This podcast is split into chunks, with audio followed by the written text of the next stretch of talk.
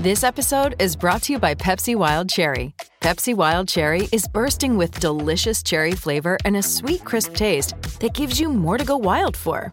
Getting wild may look different these days, but whether it's opting for a solo Friday binge watch or a big night out, everyone can indulge in their wild side with Pepsi Wild Cherry, also available in Zero Sugar. So grab a Pepsi Wild Cherry and get wild.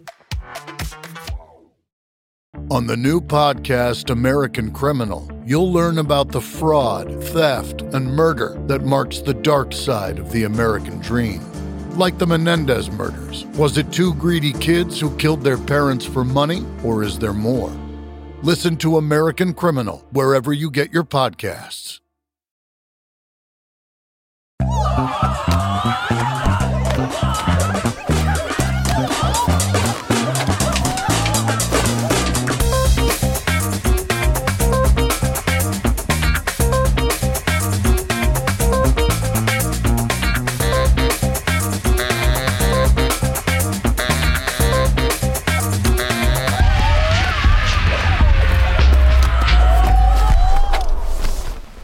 Hello, everyone, and welcome to Audio Judo. I'm Matthew. And I'm Kyle. And this is your podcast of music discovery. We are proud members of the Pantheon Podcast Network, your premier source for music podcasts. In the wake of events that transpired a couple months ago, might I suggest checking out the podcast called Long May You Young, which focuses on the work of Neil Young. Oh, yeah. Uh, he has had such a fascinating career, and this podcast uh, is a font of all things Neil Young.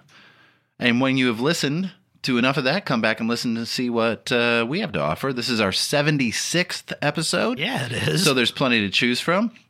And maybe you want us to cover uh, a Neil Young album like Harvest or mm. something like that. Rust Never Sleeps. Well, there's a way you can make sure that happens, right, Kyle? Indeed there is. You can become a back row. I'm sorry, a backstage pad back row. You can become a back row. You can become a back row. Just become a back row. Uh, back row of seats, you can become that whole thing. No, you can become a patron and join our Backstage Pass tier. So at that tier, you get a bunch of stuff that our other tier gets, which we'll get to in just a second. You also get a special gift signed by both Matthew and I, which is invaluable. We'll let Randy sign it, too. If oh, yeah, really he gets to sign that. it. Uh, and on top of that, uh, you get to pick an episode of Audio Judo to host with us. Or if you don't want to host it with us, we'll host it for you. We don't really care. Right. You can make us listen to the worst album ever. If you are in a band, you can make us listen to your album. Which might be the worst album ever. It might be the worst album ever. We're going to be honest about it. Don't get me wrong. You're not paying for uh, uh, journalistic credibility. No. I guess is the right term for it. No, oh, not but, at all. Uh, no, no, not at all. Uh, but yeah, uh, that tier is twenty dollars a month. And in order to activate that option to record an episode with us, you have to do it for one full year and you only get to do it once. You can, however, if you do want to support the podcast and get a little bit of extra, you can also sign up for our front row seats tier. I said that one right. Yeah, you did. That is five dollars a month, and for the five dollars a month, you get regular episodes two days early, so you get them on Wednesday instead of Friday. You get some little bonus episodes that we call Judo Chops. Um, they usually focus on one subject, and they're a lot of fun. Uh, and you also get uh, uh, uh, little bonus snippets, pieces that we cut out of episodes because, uh, you know, we were farting and burping, or right. we went off on a weird tangent, or, uh, you know, all kinds of weird things happen uh, that uh, we cut those out, and sometimes we post them on our Patreon. So uh, you'll get a little bit of all of that. And on top of that, if you do go buy into the Backstage Pass tier, you get all of that as well. So wonderfully said, Kyle. I try my best without a script. So for this week's episode, Kyle continues his assault on me. I love just beating you over the head with uh, pop garbage. By once again choosing one of the most successful albums in music history.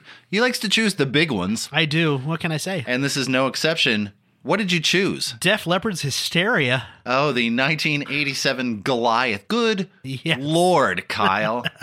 I feel like you're just methodically working your way down the line of all the Diamond Award winners. That's pretty much what I'm doing. I just, I couldn't come up with albums on my own, so I was just like, you know what? what albums are really good and then sort by which will piss Matthew off the most. That's oh, you, why we started with Oasis and right. worked our way down. It's a winner.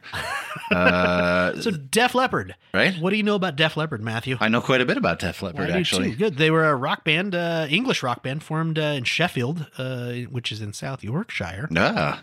Uh, in nineteen seventy-seven, originally Rick Savage, Tony Kenning, and Pete Willis, uh, who were all students at Tapton School, uh, formed a band called Atomic Mass.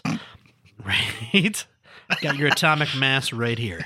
Uh, Joe Elliott tried out for the band as a guitarist following a chance meeting with Willis after missing a bus yeah. in November nineteen seventy-seven. What a great way to meet somebody. eighteen years old at the time, yeah. During his audition, uh, it was decided he would be a better lead singer than a guitarist. Which, okay, sure. Uh, their first gig was in the dining hall at Westfield School in Mossborough, Sheffield, England. Um, Elliott was the first to propose the name Def Leppard, spelled D E A F L E O P A R D, the traditional spelling. Right, as you would expect. Yeah, which he thought of while working on band posters in art class. Right, a big is, jungle cat that can't see. Yeah, right? Makes sense. Which is the most adorably, like, high school-y thing I've ever heard, too. Right? I came up with Def Leppard in I the try- art class. It's wonderful. So, do they have uh, an eye patch, you think? The I, leopard? Two eye patches? Double eye patch. Or just like leopard. Dark sunglasses? I'm going to say... Uh, oh, yeah. You're right. Wow. I mean, he had a big set of... What's like, in here? Right? Uh, uh, that's why I was like, he had an eye patch, I guess. That would be cool. I don't know why I said that. Did he lead the... Where am I? Did he lead the January sixth insurrection? Yeah. I mean, was he like... Uh, uh, I'm sorry. That's okay. It's fun to make fun of people's disabilities. I'm sorry. Continue. Anyways, they changed it to Def Leppard, spelled D E F L E P P A R D, because they felt that Def Leppard, the original, sounded too much like a punk band. Yeah.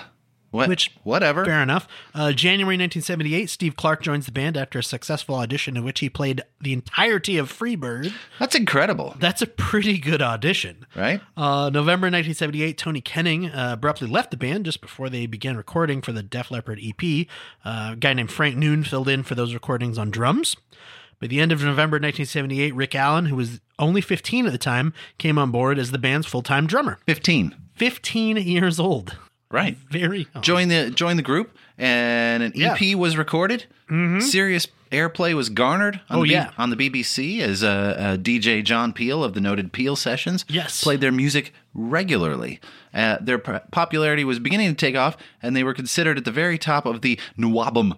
Uh, you know what the new album is? The new, new wave of British heavy metal. Ah, is what that stands for. The new for. wave of British heavy metal. Yeah, new album. New album. Uh, as their original sound prior to Hysteria was much louder yes. and more aggressive than they would end up becoming. Continue. Very, very much more metal. Yeah. Uh, they signed a record deal with Phonogram slash Vertigo slash Mercury Records, depending upon what part of the world you're in. Uh, and uh, they signed a new manager named Pete Minch after Joe Elliott got into a fist fight with their former manager after an incident on the road. It happens. You know, their first full-length album, uh, On Through the Night, was released on March fourteenth, nineteen eighty, made it to the top fifteen in the U K, uh, but many of their loyal fans that they had garnered before this already didn't care for that album because was they it, felt it was pandering too much to American audiences. Do you think maybe the single Hello America had something to do with that? Possibly the single Hello America had a little something. And then touring the U S with A C D C, Ted Nugent, and Pat Travers. Yuck, by yeah, the way. Ugh. You know. Uh, sometime we have to do a whole episode that's just you telling Ted Nugent stories, by the oh, way, but we'll get back to that. We'll get back to that one. But the animosity uh, reached uh, an apex yes. at the Reading Music Festival when the band was pelted by beer cans and bottles filled with urine. Yay, metal fans. Go on. Right? So it was during that tour that uh, the band met uh, Robert John Mutt Lange, uh, who was the producer for A C D C, and he agreed to work on their second album. Do you mean which... ex-Miss Shania, Mister Shania Twain? Ex-Mister Shania Twain? I believe that I do, yes. Ex-Mister Shania Twain. Uh, yes, and he agreed to work on them with their second album, which was called High and Dry, uh, which was released on July sixth, nineteen eighty-one, and while Mutt's production techniques and detailed studio work helped the band begin to define their sound better, its sales were a little lackluster. I do have that um, defined as Lange's notorious methodical approach. Ah, there you go. That's a good one. Oof. it, it did peak at twenty-six in the U K and number thirty-eight in the U S, which but, is nothing to nothing to shrug at. But, but why? Why? Why did it peak that high? Because Bringing on the Heartache was played. It was one of the first metal videos ever played on M T V, yes. and it was all over the place. Mm-hmm. And that was nineteen eighty-two. Mm-hmm. It was hugely popular and became incredibly well requested on M T V. Mm-hmm. Uh, and they began recording their next album, Pyromania. Uh, Pete Willis was fired July nineteen eighty-two due to excessive alcohol consumption on the job. Now, if you know anything about Def Leppard, that must be excessive with oh a capital go- oh my E. God. How much do you have to be drinking to get fired from Def Leppard? Uh, I'm si- and then so he's replaced the very next day by Phil Collen.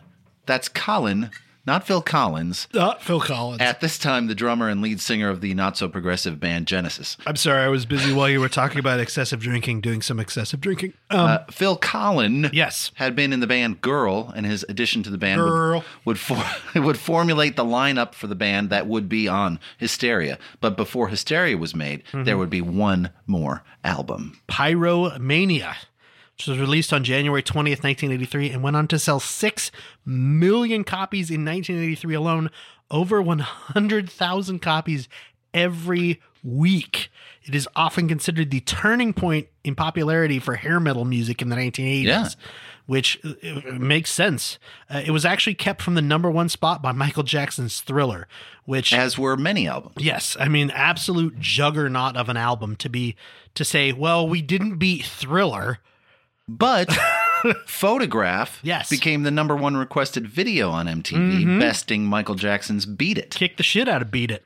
Uh, a song you may have heard once or twice. A few times, yes. And held the number one position on the rock charts for six weeks. Indeed it did. Rock of Ages, the second single from the record, also would get to number one on the charts. Mm-hmm. And for me... that song is the one that really defined the Def Leppard sound, yes. or at least the vocal sound. So a couple years ago, we did an episode about rotating rosters in rock music. I don't know if you remember that. Yes, I do. Uh, we talked about Yes, Van Halen, Journey, and a few others. But I remember pointing out that the sound of the background vocals for both Yes and Van Halen are instantly recognizable.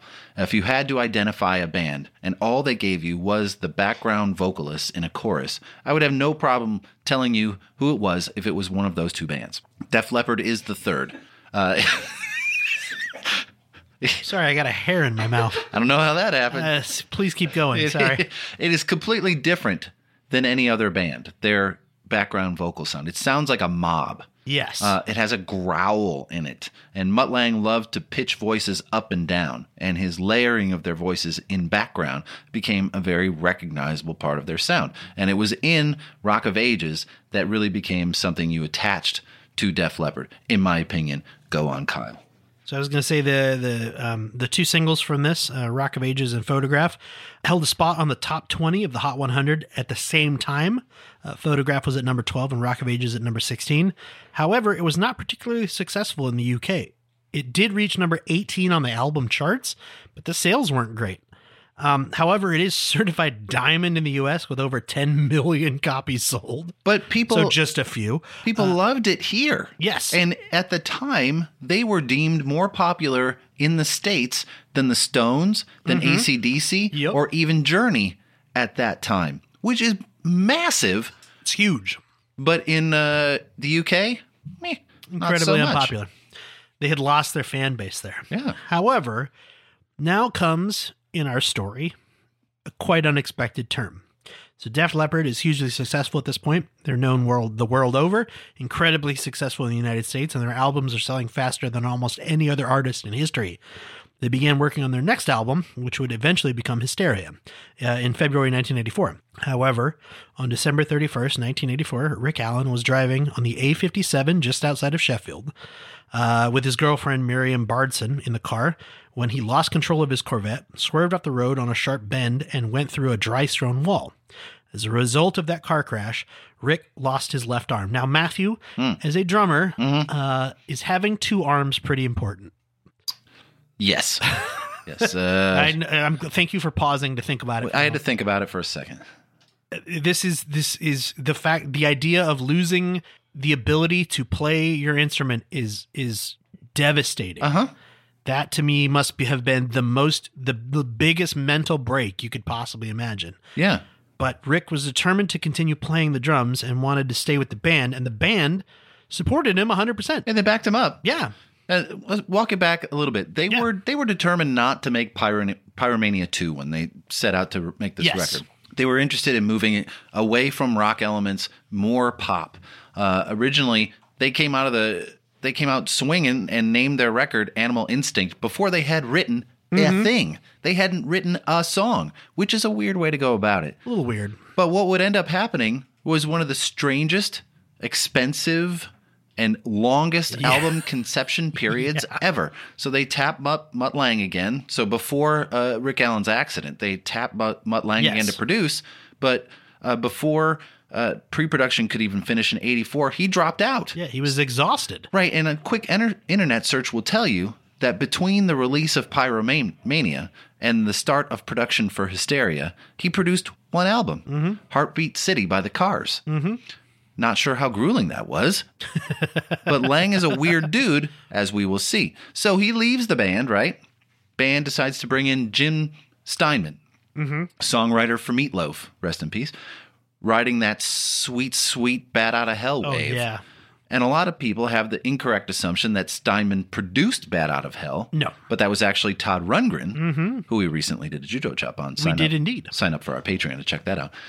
But Steinman was just the songwriter, and he brought a way different vision to these sessions. He wanted a rawer sound, and Leppard wanted a more refined pop sound. Yeah, I definitely feel like in reading all the notes about this that he wanted something that was that eighties sound that absolutely would have been oh yeah very you know very synth heavy and very of oh. the time of the nineteen eighties, not what they eventually ended up creating for sure. So uh their sessions began with engineer Neil the Dorf Dorfman, oh, as I like yeah. to call him, in the summer of eighty-four, but they quickly clashed as the band did not care for Steinman's theatrical approach, something that had served him well with The Loaf.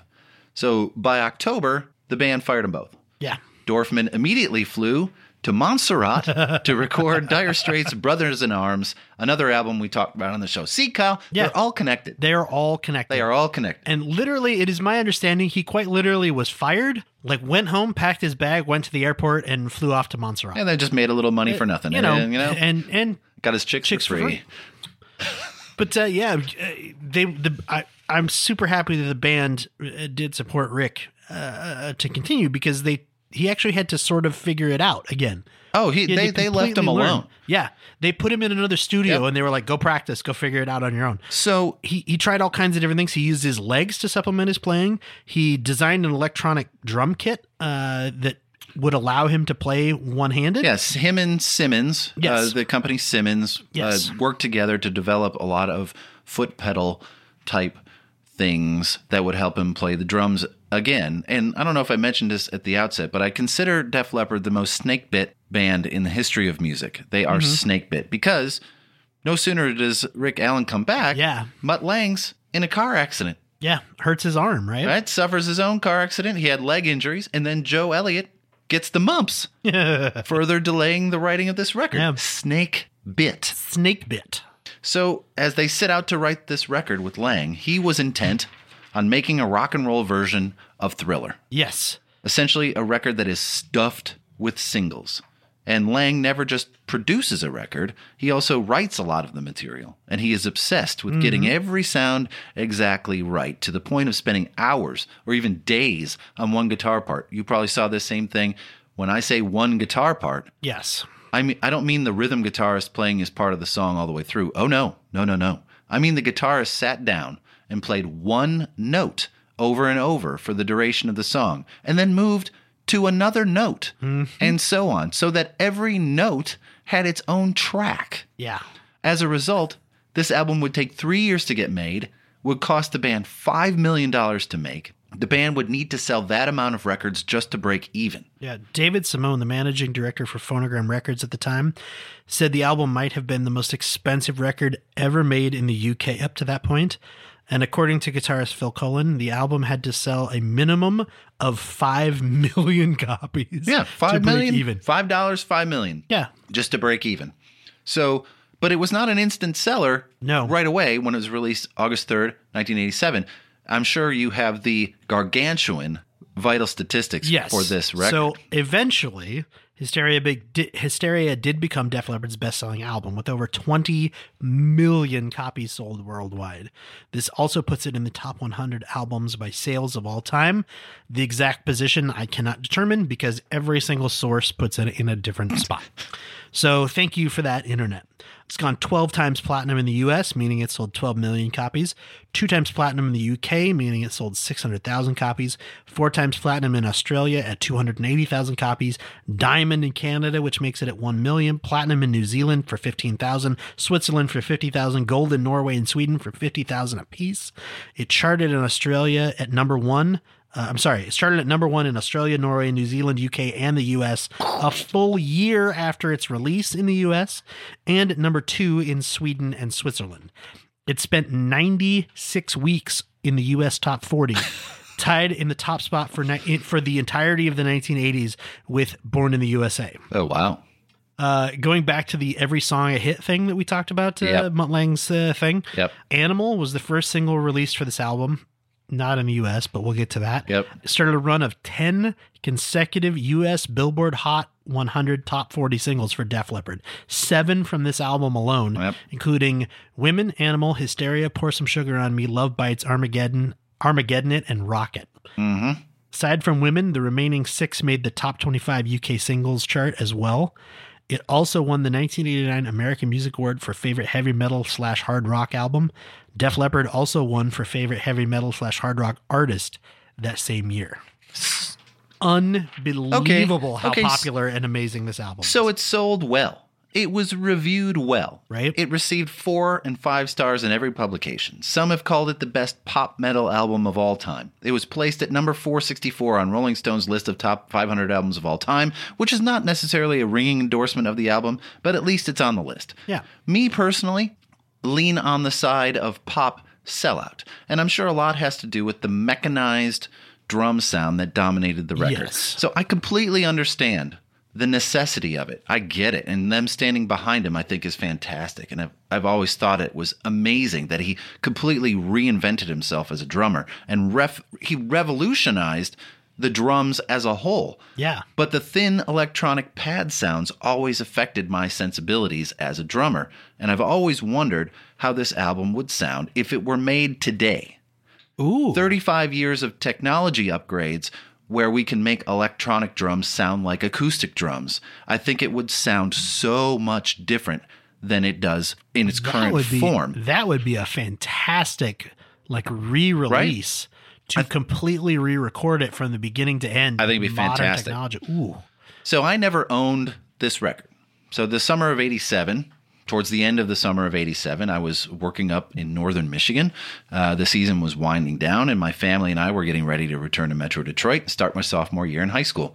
Uh, I was working at the Old Mill Creek State Park in the concession stand Ooh. and was friends uh, with a bunch of people who loved this record.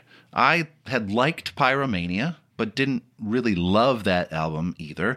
Something about the strain in Joe Elliott's voice mm-hmm. never really appealed to me for some reason. And because I was a lyric guy, I couldn't understand most of the shit that he was saying. Um, they were always garbled to me, so I didn't listen to it. Uh, but the following summer, the summer of eighty-eight, this album had exploded, and it was everywhere. I would end up borrowing it from a friend, thanks Ben, uh, and listen to it all the way through exactly one time. And until doing the research for this episode, that is exactly the amount of times I had listened to this album all the way through. Wow. One time. I am most definitely not a Def Leppard fan. Obviously, it has been hard to avoid all of the hits from this record for the last thirty-five years.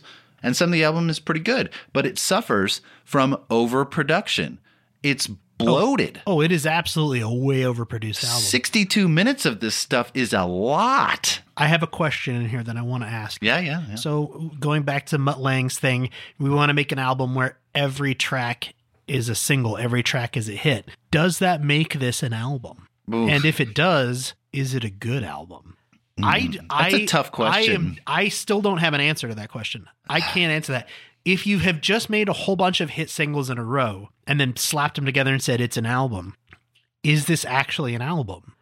And I, then uh, I think so. I don't remember. We had this discuss. We had a discussion a long time ago about like a concept album that sometimes it's not necessarily the music that makes it a concept record or the lyrics that make it a concept record, but the sound of the record yes. ties the whole thing as one concept. And if if if we go by that definition, then this absolutely is a record because it sounds the same. Mm-hmm. Every song on here, like uh, producer Randy, he gives us uh, he gives us sound bites before we start recording yeah. of every song that we're going to play on here, and he gives us like three three to five seconds at a time. Well, he was skipping through. It was hard to discern from one song to the other which what song it yeah. was. So obviously, the production has a has a through line, and it all sounds the same. So I would definitely call it an album. I would just call it a bloated album. It was sixty-two minutes, and yeah. I don't think it holds up very well. And that's why if you re-recorded it mm-hmm. now, I think it would sound a lot different than it sounded back then. But I'm going to do my best to be unbiased about it, but I'm probably going to fail miserably. So uh, you have more? You want to go to the cover art? Or? Let's, uh, let's talk about the cover, because the cover for this... I didn't know this before going into this. Bonkers. It turns out to be amazing. Yeah. It was good to begin with, but it turns out to be amazing. So the cover is a distorted face inside of a triangle. Uh, the face blends and melts into the background imagery. Uh, surrounding it are some neon lines and symbols. Def Leppard across the top, Hysteria across the bottom. Um, Ross Halfin, uh, who was the photographer, one of the photographers for this, is a British-born rock and roll photographer. It's iconic. Yeah, he, he's, he's done taking work, pictures of pretty much everybody. Huge acts: uh, Led Zeppelin, A C D C, Black Sabbath, The Who, Kiss, Metallica, Iron Maiden, Judas Priest, Van Halen, yep. among hundreds of others. Uh, Laurie Lewis, another rock and roll photographer who did some work for this, long history. Uh, and starting in the nineteen sixties, he's worked with huge bands like the Rolling Stones, Pink Floyd, Joni Mitchell, Eric Clapton, Pete Townshend, and many, many, many more. Mm-hmm. Uh, finally, uh, Andy Airfax, Airfix, Airfix of uh, the Satori Graphic Design Group.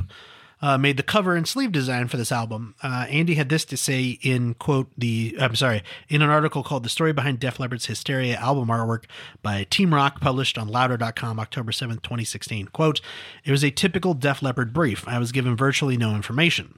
The album was originally going to be called Animal Instinct, so I created a sleeve around that. I was into the idea of having something turning into, uh, I'm sorry, turning around to look at you, so that illustration had an eagle, a lion, and a shark, which all blended into each other. Then they changed the title to Hysteria, so we had to totally rework things. The triangle was a recognizable image for Leppard fans, so that seemed a good starting point.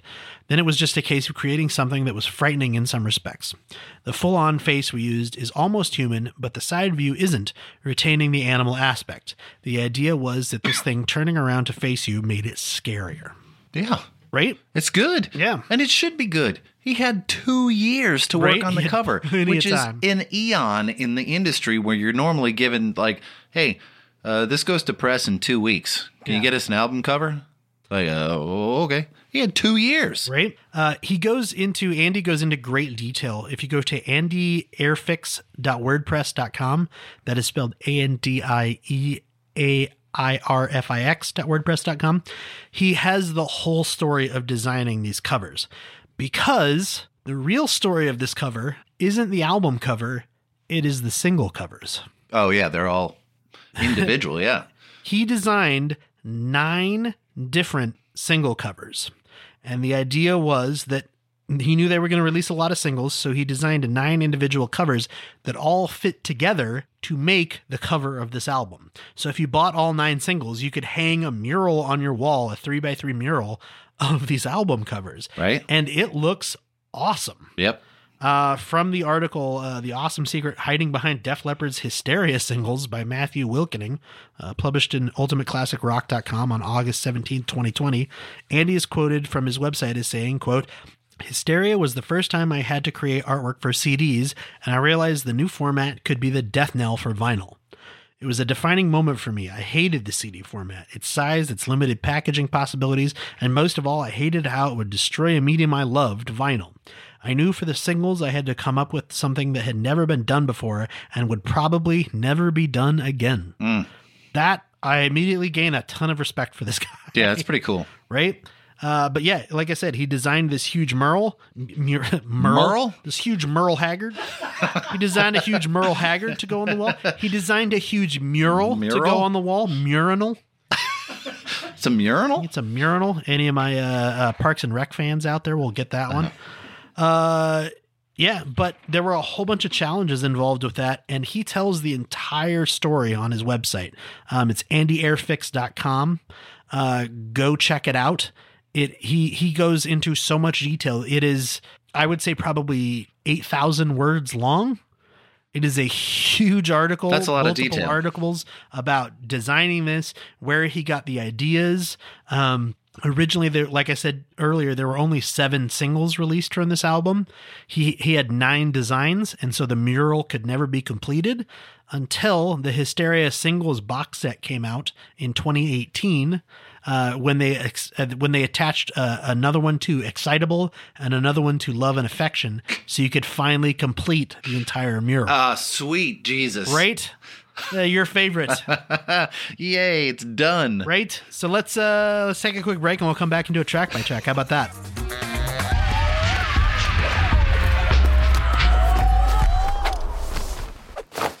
Don't Smother Nature is a one-stop shop for sustainable home goods. They do the research to compile all the best and most affordable options and group them into a convenient online location. With smooth navigation, helpful support, and easy returns and tracking, they make transitioning you and your home to be more earth-friendly a simple and accessible process. They just had their grand opening, so browse their extensive catalog now at don't smother nature dot com. That's don't smother nature dot com.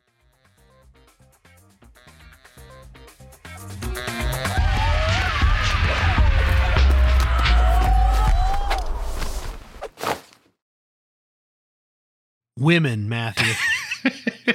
You want to talk about women? I love women. I love uh, love their love when you grab and it feels like a sandbag.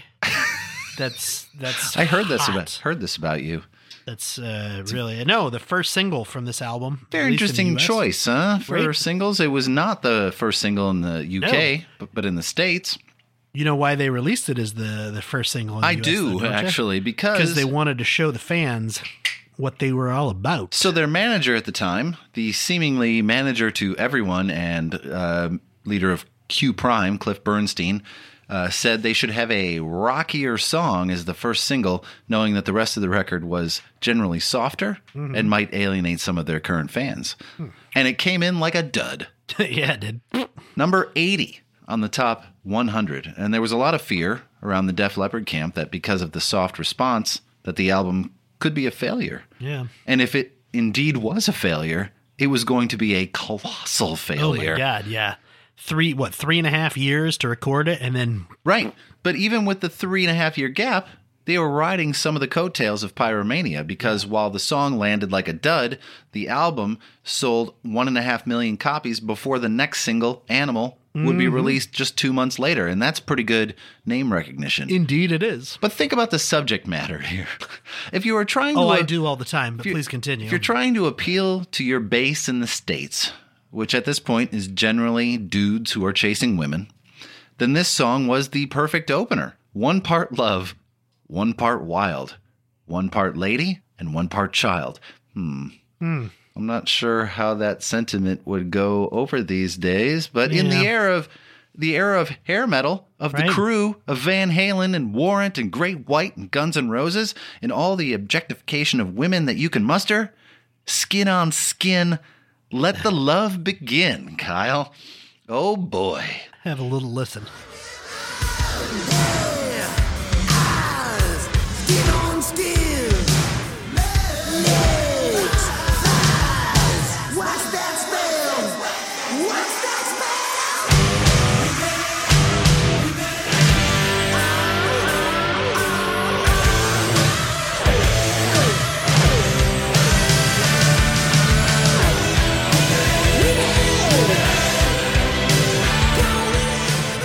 And even if this was the hardest song on the record, it's not that hard. No.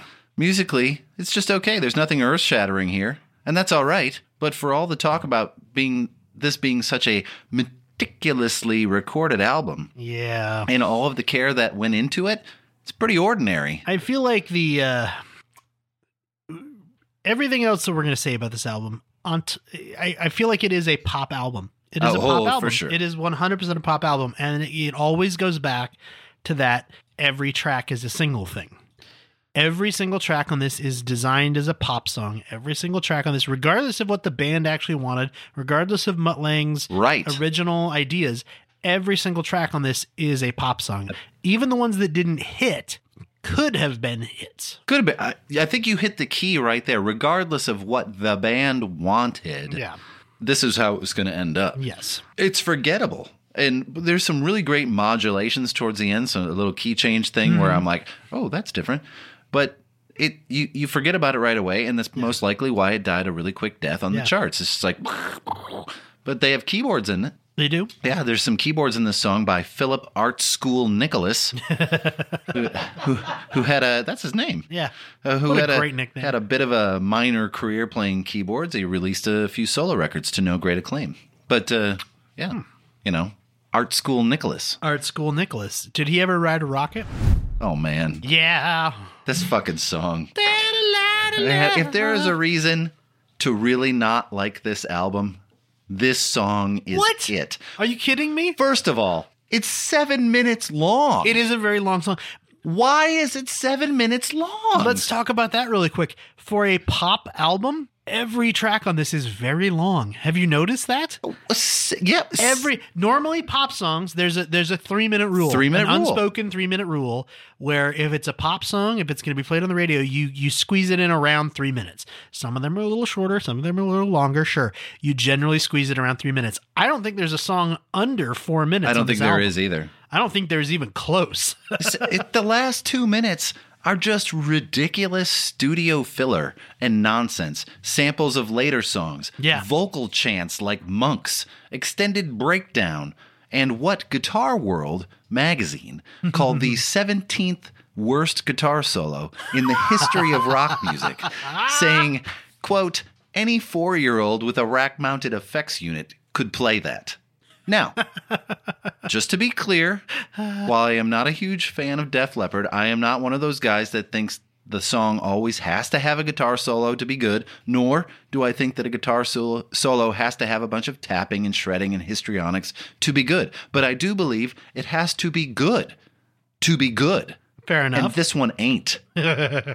So put aside all the bas- the backmasking that they used. Let go of the sampled Apollo radio chatter scattered throughout. Ignore the tacked-on tribal drum pattern that helps end the song. It's the name-checking in the song that is so oh. hokey and crappy it, and silly, and I just don't get it. You know what, though? You want a whole list of this name-check? Jack Flash from the Rolling Stones, Rocket Man from Elton John, Sergeant Pepper from the Beatles, Ziggy Stardust from David Bowie, Benny and the Jets from Elton John, Satellite of Love from Lou Reed, Laser Love, not in the single edit from uh, T-Rex. Uh, T-Rex, excuse me, I almost said T-Bone. Uh, Jet from Paul McCartney and Wings, Black Black is taken from uh, Ram Jam's Black Betty, also possibly Jet Black, a k a. Brian John Duffy, yeah. the drummer from the punk band The Stranglers. The Stranglers, yeah. Johnny B. Goode from uh, Chuck okay. Berry's Johnny B. Goode, uh, Gene Genie from David Bowie, Killer Queen from Queen, Dizzy Lizzy from the Beatles, Dizzy Miss Lizzy, or a shout out to Thin Lizzy, Major Tom from David Bowie, and Blockbuster from The Sweet. Right? Talk about, they're literally saying like, hey, here's all the greats that whose shoulders we're standing on to make our own goddamn album. So that's originally literally what they're doing. Originally, this song was supposed to be an instrumental mm-hmm. with just the titular Rocket. Yeah. yeah. But they decided to do an homage to sixties music. And uh, I really, I really just don't you like it. You hate this song, don't you? I can tell just from the way you're talking about it. You can admit it, Matt. You can uh, say I hate this song. And they seem to like to play with words a little. Rocket. That's supposed to be rock it. it. Yeah? Just like yeah. we will see later with Armageddon It. Oh, Are you getting it? It's just weak, just man. Weak. And I'm sorry, but any song that says guitar, drums... at the beginning is probably not going to be liked by me. Well, here, Matthew, have a little listen. Maybe you'll change your mind. Okay.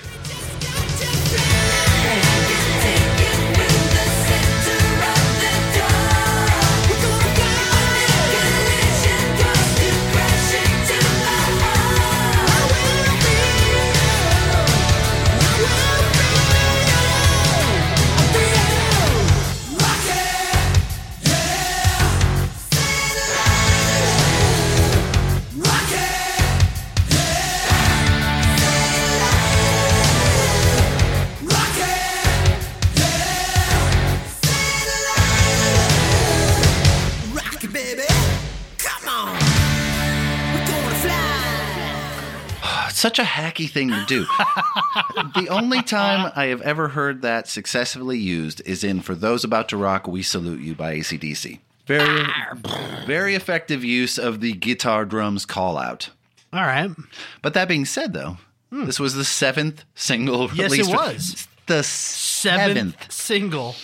And it came out as a single in January nineteen eighty-nine, almost sixteen months after the album was released. It hit the top fifteen on both the U S and U K singles charts. So once again, if you're looking at it from sales standpoint, incredibly successful. Hey, it sold a bunch of records. You animal. Now this is a great fucking song. It is hands down my favorite record or favorite song on the record. Probably my favorite Def Leppard song. Yeah, and it was their first real hit in the U K as well. Right, lead single in the U K, mm-hmm. second single in the States, uh, number nineteen in the States, number six in the U K. Song took two and a half years to record correctly. Two and a half years to record this song correctly. The demo of this song is the only one on Hysteria where Rick Allen played an acoustic drum kit before his accident. His accident. Yeah. So here, here's a little clip of it. I got a dumb feeling in my blood.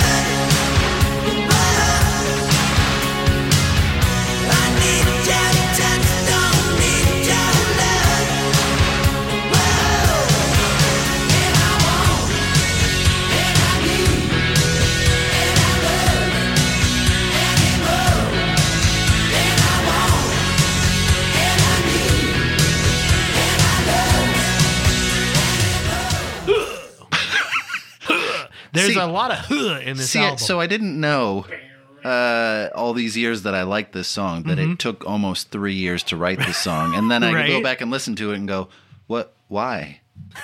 Why did it? Hey, my, yeah, you're messing with my camera, bro. Oh, my bad. Oh, boy.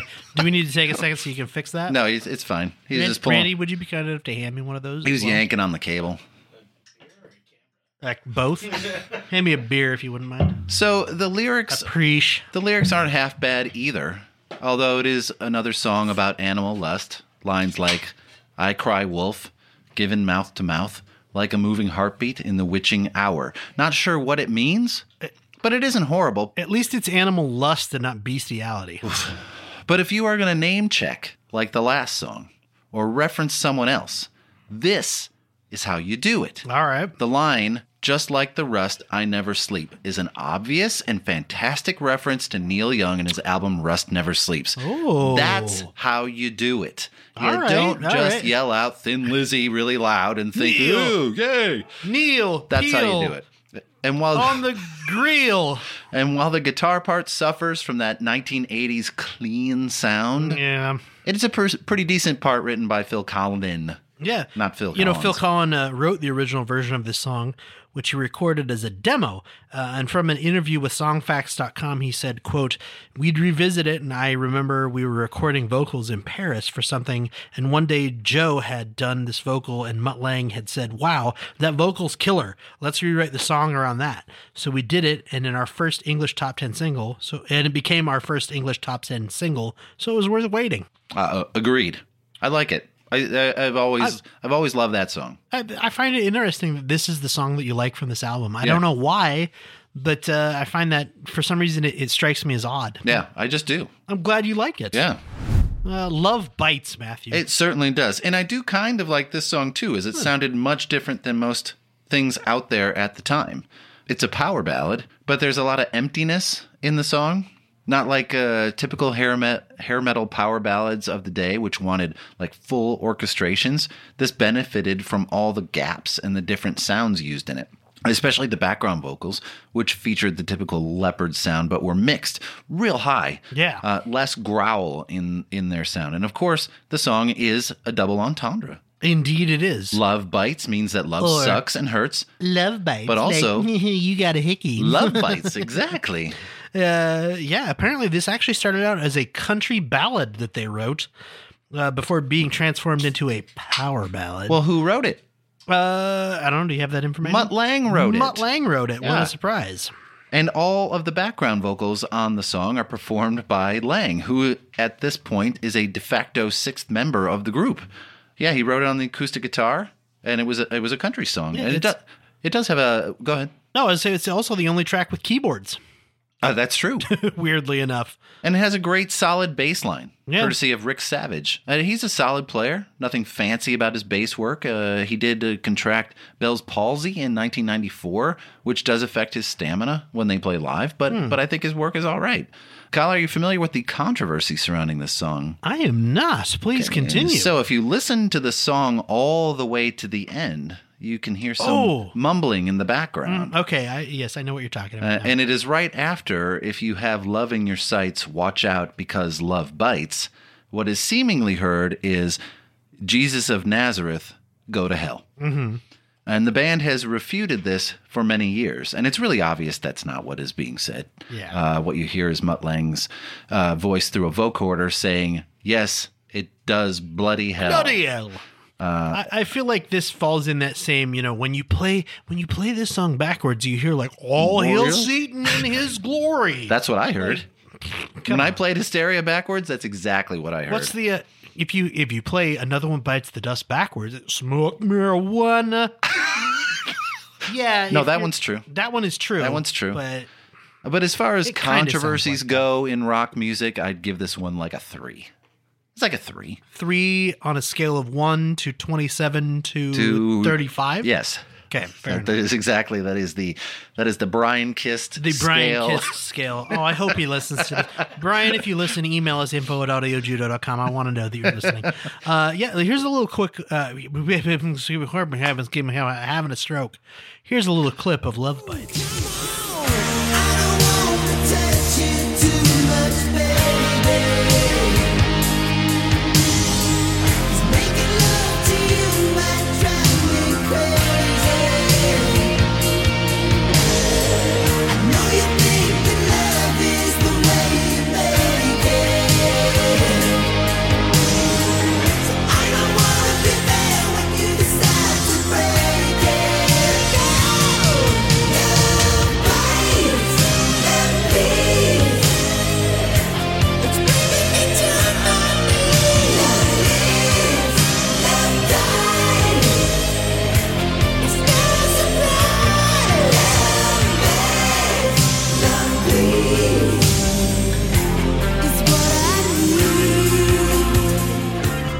Fifth single released in the U S, third everywhere else in the world, hit number one on the U S Billboard Hot one hundred and top ten in Canada, Ireland, and New Zealand, number eleven in the U K.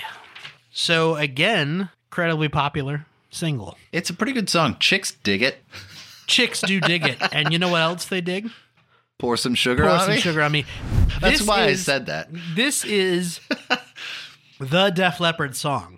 This, I as I'm much sure, as they can't stand that that's what they're they, associated with. They absolutely want to blow their brains out every time they have to fucking play this song in concert. Yeah. Kind of yeah. like Rat, where they're like, round and round. Here's round and round. And everyone in the crowd goes, ah. And then they play six other songs and they're like, mm. And then they're like, all right, here's round and round again. Ah. So at this the, is this is Def Leppard's Round and Round. It is. That's the, that should be the opposite way of comparing this, but go on, pour some sugar on me. At this point, right before the release of this single in April eighty-eight, the album had sold over three million copies, mm-hmm. two less than the five needed to cover their costs and start making money. Rest assured. Two million less. Yeah. Not just two not less. Not just two. Not, not two, two less. It sold, it sold four million nine hundred ninety thousand nine hundred ninety-eight copies and then stopped. Two and less. And they were like, fuck, we need to sell two more before we break even. Forget it. And they were like, we can't do that. Sorry. But then magically, Pour Some Sugar on Me, the single comes out. Right. They sold two extra copies of the album. And it's done. Boom. Exploded. Right? They would. Fa- Thanks, Mom and Dad. You each bought one copy. That's two copies. It, I can do math. It blew the doors off everything and set them up financially for the rest of their lives. It was the fourth, oh, yeah. fourth single released. We'll get to number two on the charts, being held off the top spot by the king of Twitter himself, Richard Marx, and his song, Hold On to the Nights. Hold on to the night. So great. Oh, it is a good song. However, I got to say, this was another one of those examples that we talk about that come up all the time on this, this podcast. Last minute. Complete afterthought. A complete afterthought. They wrote and recorded this song like last minute. It came together in the last week. The band was doing the final recordings for this album. The record company didn't even want them to do this song. They were like, fuck you, you're way over budget. You've been doing this for two and a half plus years. You're done. Please end this. And they recorded this song, blasted it out onto the album, became their number one biggest hit of all time. Yeah, Elliott was messing around on the acoustic guitar in the studio. Lange heard him playing this riff, got excited about it. So he set up two recorders. Uh, and put a, a drum loop together. Yeah. He put him on one side of the studio, Elliott on the other side of the studio, and they recorded a bunch of nonsense vocals in stream of consciousness style. They went to opposite ends of the studio, recorded into little personal recorders, yeah. and then switched and wrote down what each other thought they were saying. Yeah, La- Which is crazy. Why would you write a song like this? Why would you be like, hey, Matthew, we're going to do an episode, but what I'm going to do, I'm going to record my lines, but okay. I'm going to be like...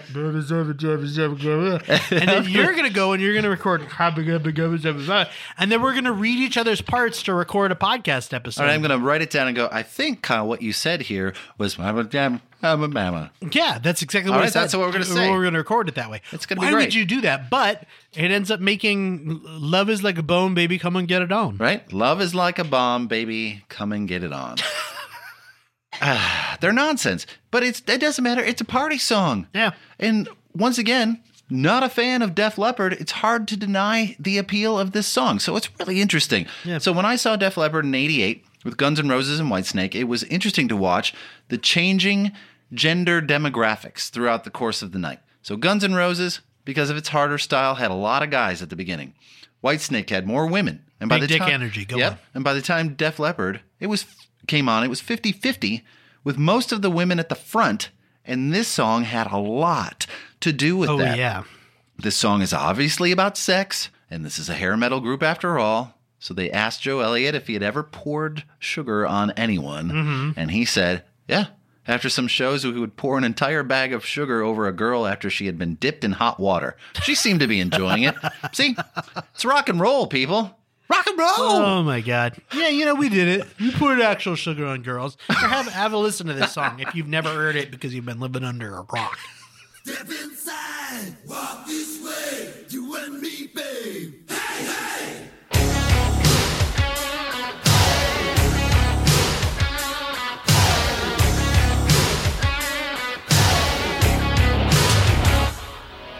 Love is like a bomb, baby, come and get it on. Living like a lover with a red iPhone. Looking like a tramp, like a video bam. Demolition woman, can I be your man?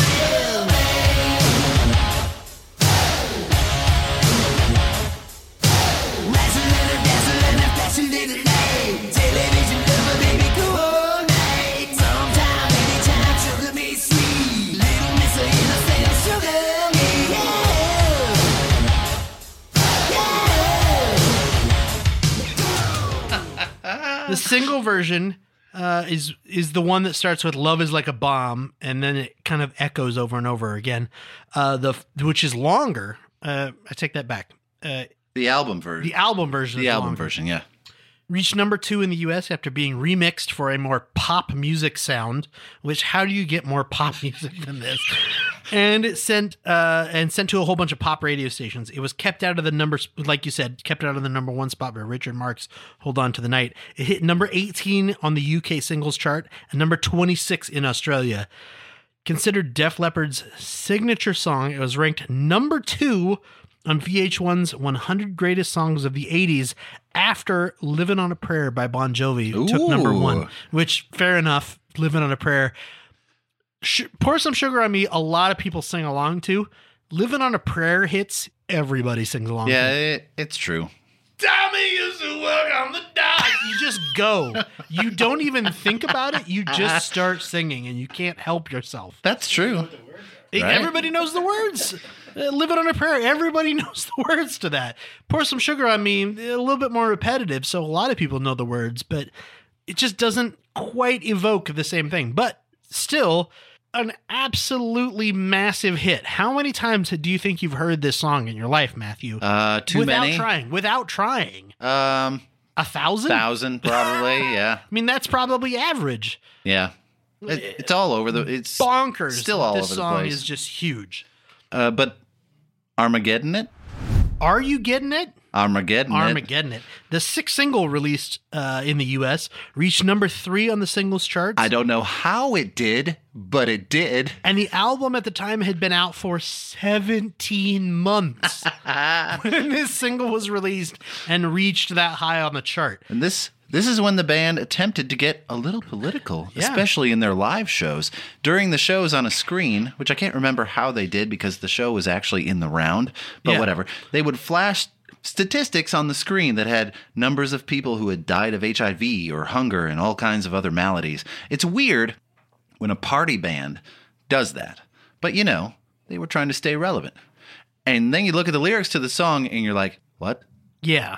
This is another song that's all about getting it, having sex. This is an album full of fuck songs, Kyle. This is the fuck song out of the fuck songs. How do you make this political? This is... It, I have two points of view on this. So first of all, yes, it is a fuck song. And you know what? Here's a little clip of the fuck song so you can join in the fuck.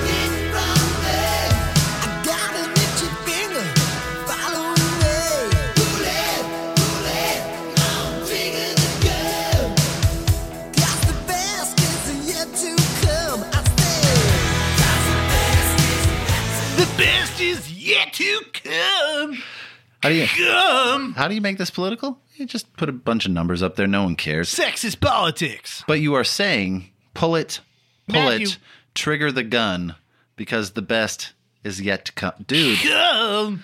So. Uh, Matthew, pronounce it right, please. Oh, sorry. Come. Thank you. But it does have some lovely guitar work in it by it Steve does. Clark. Steve Clark, Snake Bit. Ooh, Snake Bit. Steve, uh, Steve Clark had some problems. Uh, so mm. like so many rock and roll figures. You know, he had substance issues, namely alcohol. Mm-hmm. Uh, they tried interventions with him. They sent him to rehab, uh, but he would leave every time and resume drinking. So they gave him a six-month leave at one point, told him to go home, enjoy the lovely house he just bought with the money from this record. But instead of unpacking, he would just go to the pub and start drinking. Yeah. At one point, his blood alcohol level was point five nine. Jesus Christ. Which is crazy to think how much you have to drink to get it that high. Uh, and I think at that point, you just might be too far gone to come back. Yeah. Uh, he passed away on January eighth, nineteen ninety-one at the age of thirty of alcohol poisoning.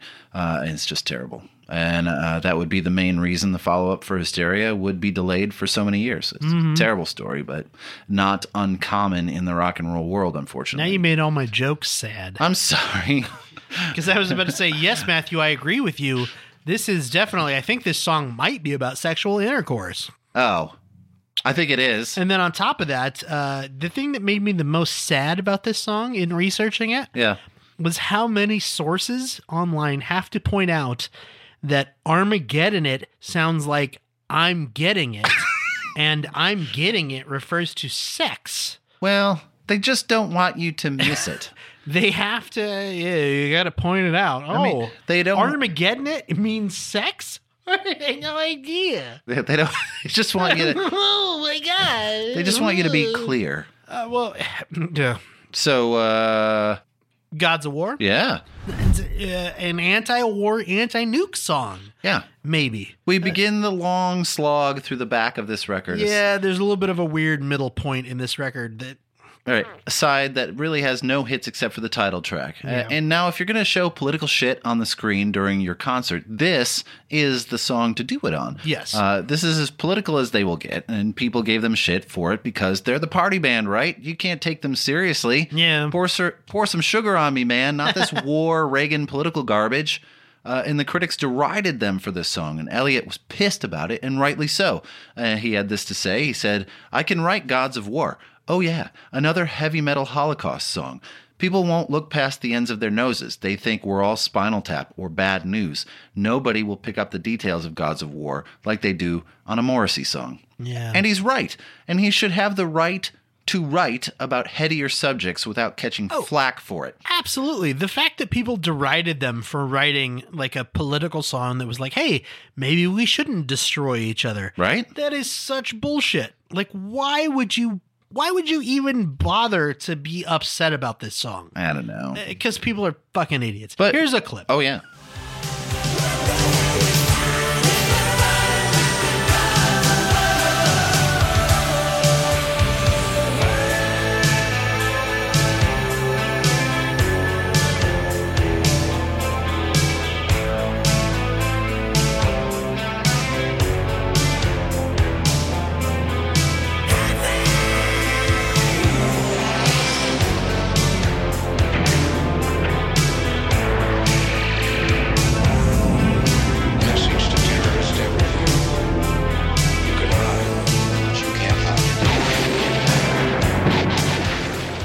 So remember when Right Now came out from Van Halen? And, yes. And it had that video that had all the numbers of things that happened in the oh, time it took to watch the video. So depressing. So number of people that died, amount that the national debt climbed. People rewarded them for that. And that was coming from the ultimate party band. So if they could do it, why can't Def Leppard do it? Right.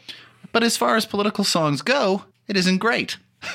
Compare that with a no, song from um, our last episode, song like Speak from Operation Mindcrime. Oh, There's yeah. just more meat on the bone than this song. So where the song gets a bit heavy-handed, though, is at the end of it, which you just played. First of all, it's another six-and-a-half-minute song. Yes, it is. Last minute or so is just war songs, helicopter bullets, a little too much on the nose. And then it ends with actual tape of Reagan calling out terrorists. Yeah. Telling them they can run, but they can't hide. Uh, you can run, but you can't hide. I get the point. I just don't care for the execution. Are you under the bed? Are you hiding behind a bookcase? Re- Reagan will find you. Reagan. Uh, Reagan will smash you. Don't shoot. Shoot. Shotgun. Oh, no, wait. Don't shoot shotgun. I guess you go back to what you do well, and that's this is Get It songs. Honestly, this is um my least favorite song on the whole album. I hate the introduc- I hate the intro to it. I hate the song, and I hate the end to it. This could be left off this album, and it would not lose anything. Without a doubt. So my mom always told me that if I didn't have anything nice to say, then I shouldn't say anything at all. So you don't have anything for this album. But I also deal. didn't listen to her all the time. Oh. So let's start with the beginning, Kyle. Run for cover. Don't shoot. Shoot. Shoot. And then this weird, maybe distorted British voice, which based on what's happened thus far can only be Mutt Lange saying, she's so dangerous, and all I can do is slap my forehead. And I think it's fair to say that the second side of the record is the weaker side, but my goodness, it is a quick slide down. This is yeah. the worst thing on the record. And I would really like to find something nice to say because I want to be Matthew Shapansky, music encourager, but I had a really tough time with this one. Matthew I, uh, Shapansky, music encourager. That's the t-shirt. Yeah. I, ma- we need to make those. Matthew Shapansky, music encourager. I struggled a lot with this song, like trying to get through it. And then I just, you know, oh, oh, oh, you have it. You you have a clip of this song. Oh, yeah, here's, yeah, yeah. Here's a clip of this song. In fact, it's the intro. Don't shoot. Shoot. She's so dangerous. Shotgun! Shotgun! Don't shoot shotgun! Maybe I'm wrong. Maybe I'm right. Falling head over heels at the speed of light. Honestly, like I said, this song just does not make any sense to me. There's no, no reason for this song to be on here, especially after you've had two and a half years to ruminate on it and think, what should we include in our album? Right? How about this? Not this. Not this. Um, this one also, I think, would have made a terrible single. I don't see... Uh, it just bugs me. It bugs me, and I'm glad that you're on the same page oh, it's with terrible. This one. On the whole, I know that I'm kind of, we're, we're both kind of shitting on this album a little bit. On the whole, I have to say, I got to say it right now. I'm not going to say it at the end. I enjoy this album. There's it, nothing wrong with that. I've got a story to tell. I'll save it for the end. Okay. But when I'm a little bit more sober. But uh, I'll save it. I'm not going to be more sober. Who am I kidding? I'm still drinking. I hope you're watching the video of this. So uh, should we point that out really quick? Oh, hey. This is this is the second episode we've ever videoed. I know. And this is so, the first um, one that you've been this drunk. I have been. This is, I don't know. I forget what episode it was. I got real too far. We drank that like eleven point whatever beer. Oh, yeah, yeah. And yeah, we yeah. were all real hammered. Yeah, we were pretty hammered. For some reason, uh, probably because Randy brought these. Yeah, these damn growlers. Which is a whole liter of beer, which I chugged. Uh, quite drunk right now. Let's continue. Run uh, Riot? Oh, no, you got more on this? Don't Shoot Shotgun. Uh, this whole album, though, I actually enjoy it. And we'll get to why yeah, at please the end do. Of this album. But the next song, Run Riot. So we're getting a little bit better here, Kyle. Yes. But the steps are incremental. Uh, while the lyrics suck, again, mm-hmm. and I am reaching my limit of the sound of his voice draining the way it does, uh, musically it is better than the last song. Yes. And as far as the guitar parts, it's actually pretty good. Honestly, like I said in the previous episode, I always liked how two guitarists work together. Yeah. I don't think either one of them were world-changing players, but that doesn't matter, like I said. At this point of the record, though, it's starting to get a little stale or sterile. It is so clean, so polished, that nowadays, having the benefit of thirty-five years of other music, you long for a little grit, a little dirt. Yeah. And when this record came out, like we talked about in other episodes, this style was the style of the day because it was so different. I'm sure you read a lot of the same stuff I did, and what became apparent, besides how much influence Mutt Lange had on their songs and their sound, was that they rarely played songs as a band before recording them. Yes. And that is so weird. That is very weird. Bands around that era primarily just played to write. You jammed together and find pieces that fit and worked and worked, and then you would work it out as a band and then go in the studio and record your parts and go play them live. They seemed to work opposite of that. Yeah. Stuff was written or pieced together, then individually recorded, and then they would go away and try to figure out how to play them. And the band has always sounded, for that reason, that the, this band has always sounded disconnected mm-hmm. to me. And maybe that's why, that they seem like all solo parts in a song, yes. not a band playing together. And weirdly, I think that's why this album as a whole sold so well and did so well. Because Mutt Lange knew, hey, these guys work as solo artists that kind of have to be brought together. That's why he did the whole every track is a single thing. Right. He knew ahead of time, if we take all these disparate pieces and bring them together in the right way, that involves a lot of studio work and a lot of post-production work. Yeah, there's a lot of magic going on. Not so much pre-production work. We can make something amazing. Mm-hmm. We can make another Thriller. Oh, and nice. I think that's exactly what he did with this. Right. He brought it together in a way where it's sort of, there's all these weird little disparate pieces. But like you said, they come together. The sound of the album is coherent. Yeah. And every single on this album does amazing. And a lot of these songs are still played all over the place today. Absolutely. What does it sound like? Do you know? It sounds a little bit like this. Okay. Gotta ride, baby.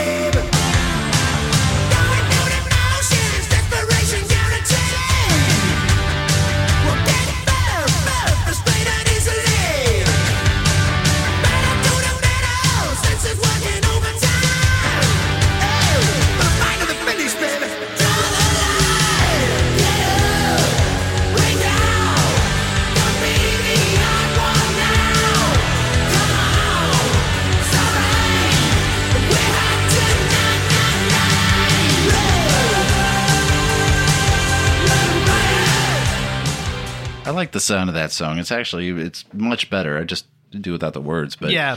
But the there, sound of the song is actually pretty good. There's a pretty good guitar solo in this at about three minutes in. Mm-hmm. It's it's a lot of fun.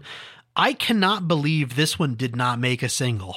Yeah, it is odd. I think it would have been a pretty good single. I feel like this would have been a great single. This would have been the eighth single for this album, and the fact that it didn't do it is stupid. But right? hyster- it, maybe they were hysterical. But Maybe they, they had some Hysteria. Hysteria. The title track, baby. Third single released, mm-hmm. got to number ten in the States, twenty-six in the U K, and according to Phil Collen, the song is about spiritual enlightenment, and I will have to take his word for it because I hear a lot of babies in this song. There's a lot of babies so, in the song. Unless you are referring to the spirit as a baby, whatever. Um, I've always liked this song, but talk about hyper-produced, though. Oh, yeah. This was one of the songs that Mutt Lange took a little too far. Uh, remember earlier I mentioned recording one note at a time and then mm-hmm. putting together in, to form a chord. This was the song that he did it on. And there are supposedly eleven guitar parts on this song. Good Lord. There are forty background vocal tracks. Ugh. And while it all works, you know, it certainly doesn't detract from the song. I don't know that it adds to it either. And it's one of the songs I can actually understand Joe Elliott all the way through. Yeah. Wait, it was it, weird. The the production on this one is definitely a little bit different than everything else on this album. And it's also another one of those songs where it just sort of happened. Uh, apparently, Rick Savage was working on a guitar part, and he started to play uh, for Phil Collen, who started to sing Out of Touch, Out of Reach. And then I Got to Know Tonight, and they just sort of put this song together. Here's a little clip.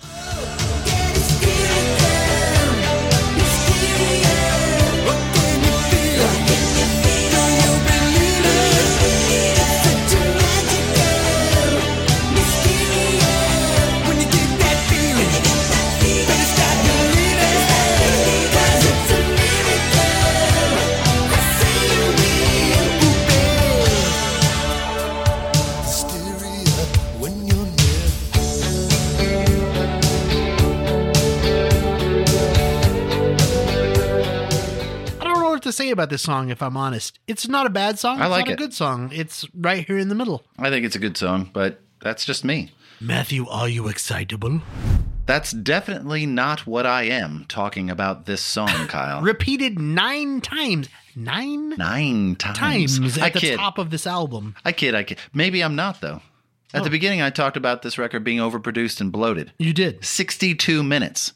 Here is a song that should have just been left off the album and left for an outtakes album down the road. But it's excitable. So just can it and bury it for later. Or maybe you release a live album twenty years later and the record label wants to add some unreleased material. It doesn't have to be good. Your fans who buy the album just want something new, something they haven't heard before.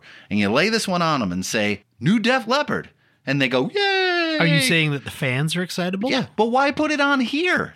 You had this record that is absolutely jam-packed to the gills with hits. Yes. Did you really think that this song was on par with those songs? And I'd like to know how much pressure they felt from Mutt Lange to make it this long. Oh, probably a lot. You know, he was the instigator to keep piling in songs. Hey, we don't have the limitations of vinyl anymore. We can just put a bunch more on there. Dump but, some more in here, fellas. But to what end? By the end, I have lost focus and interest. And you get the beginning of this song, which again has the menacing, low, distorted British voice saying, are you excitable? Are you excitable? It's too much. And I know people love this record. I do. And I, I don't know that I hate it. I just don't like it. Because you got to know when enough is enough. That wonderful, repeated, excitable nine times uh, didn't do it for you? No. Nine times? Nine times. What here's, is it? Go ahead. Here's a little clip. Oh, okay. Are you excited? Are you excitable? Are you excitable? Are you excitable?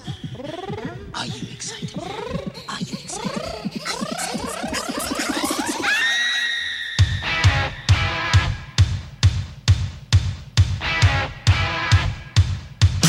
Stand up! Stand up! Stand up! Stand up! Never hold down. Matthew, please tell me this is played. I don't know anything about sports. Please tell me this is played at sporting events all the time. Never heard it. What the fuck? This should be this should be like when your team is starting to like it's the whatever the It's the whatever. What's the stretch where the things happen and your team's down? What? Like you don't your team doesn't have enough points to win the goal box or whatever. I don't know sports.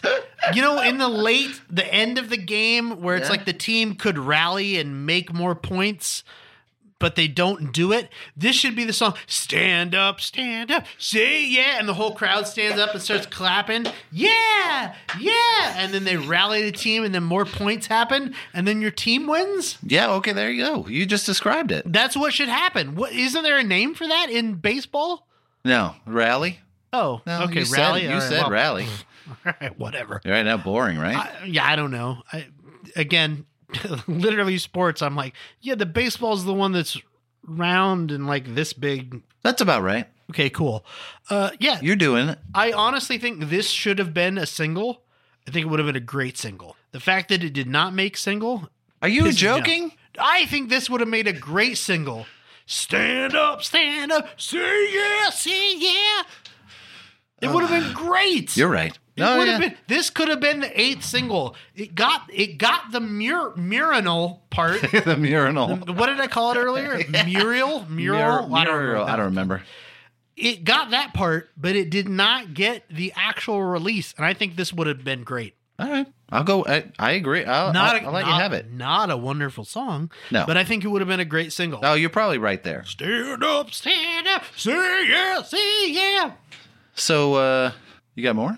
I, that's it. All oh, I got. Love and Affection? Are you excitable? Oh, no, I'm sorry. Oh. Love and Affection.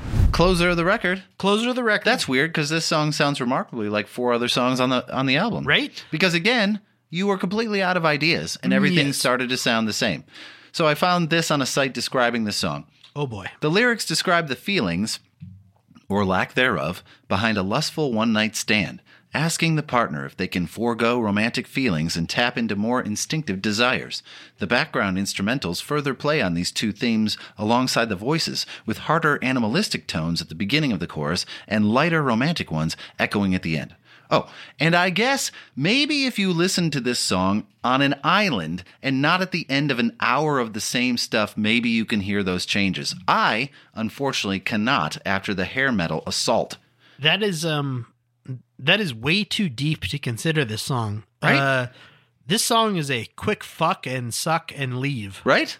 And I know I'm a bit harsh, Kyle, but if you end this record after, say, Hysteria, mm-hmm. and drop Don't Shoot Shotgun, it is simply one of the finest pop rock albums of all time. And he would have had his Thriller masterpiece, but because he tried to stuff it like a turkey, yeah. I lost interest.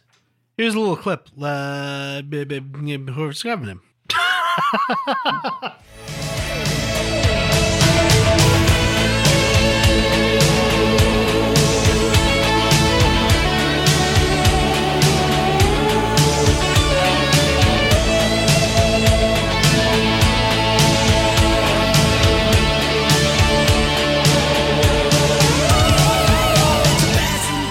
Decide for yourself. What do you think about that?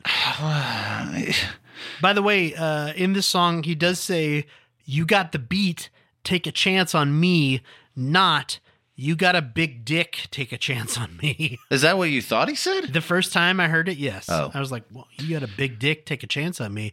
Oh my, what is this song actually about? Turns out, no, it's no. about uh, straight people, which is disgusting. So we... So we hope you stuck it out with us. Uh, do you have more? This is another one that w- should have been, uh, was not released as a single. I think probably would have done okay as a single and did eventually get a single cover for the Murinal. Like I said, first side, add Hysteria, drop all the songs on the second side, just put that record out.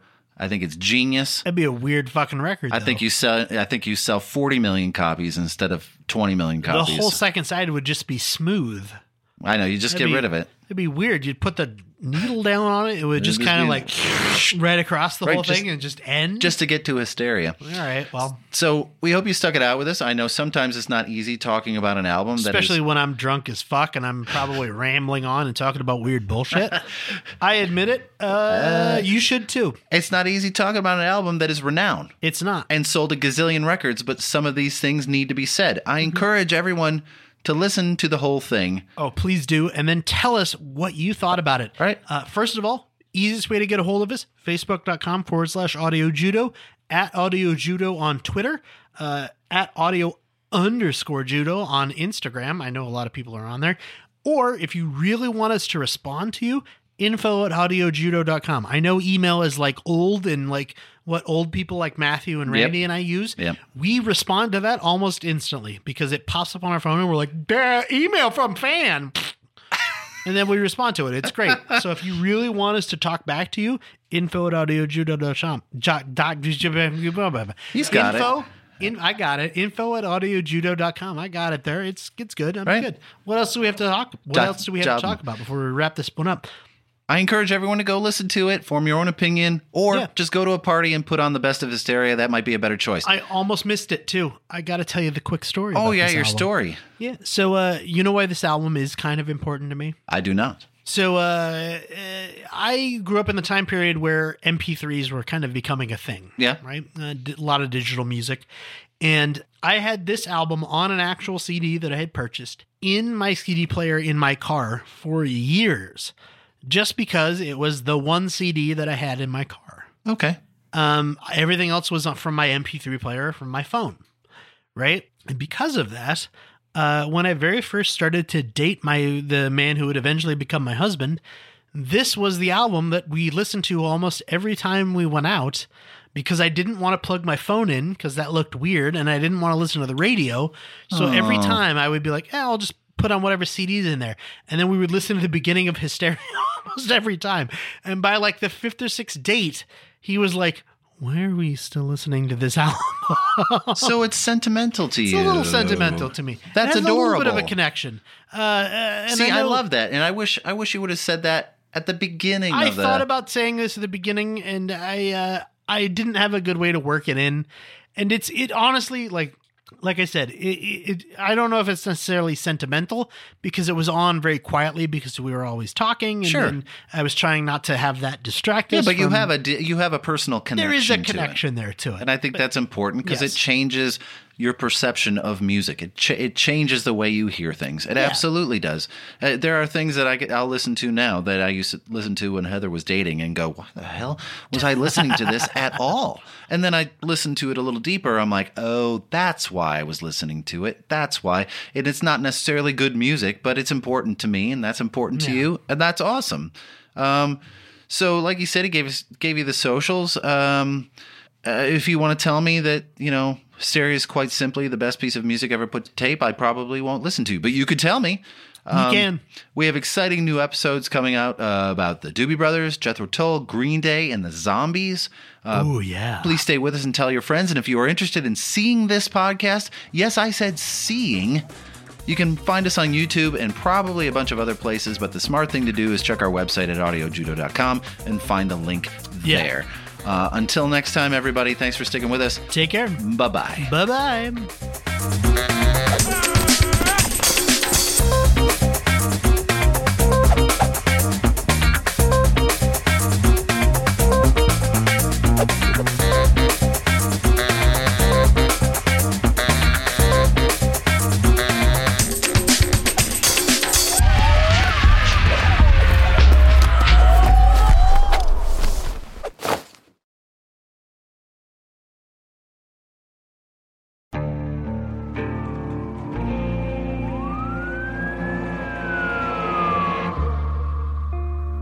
What would you do to achieve the American dream? The big house, the happy family, the money. nine one one, what's your emergency? Would you put in the hours? Would you take a big swing? What's the problem? What's the problem? Would you lie? Would you cheat? Would I shop? Would I shop? Would you kill? Yes. My mom and dad. My mom and my dad. From Airship, the studio behind American Scandal, comes a new true crime history podcast. I'm Jeremy Schwartz, and I'll be taking you inside the minds of some of our most notorious felons and outlaws, exploring the dark side of the American dream. In my new show, American Criminal, you'll meet the picture-perfect brothers who killed their parents, the thief who stole babies, the crypto king who siphoned off billions, and plenty more. From assassins and gangsters to killers and con artists, whatever the case, whoever the criminal, you don't know the full story until now. Don't miss the debut season of American Criminal, The Menendez Brothers, beginning February twenty-ninth. Listen wherever you get your podcasts, or to get early ad-free access to the entire season first, plus hundreds of other ad-free history podcast episodes, subscribe at into history dot com.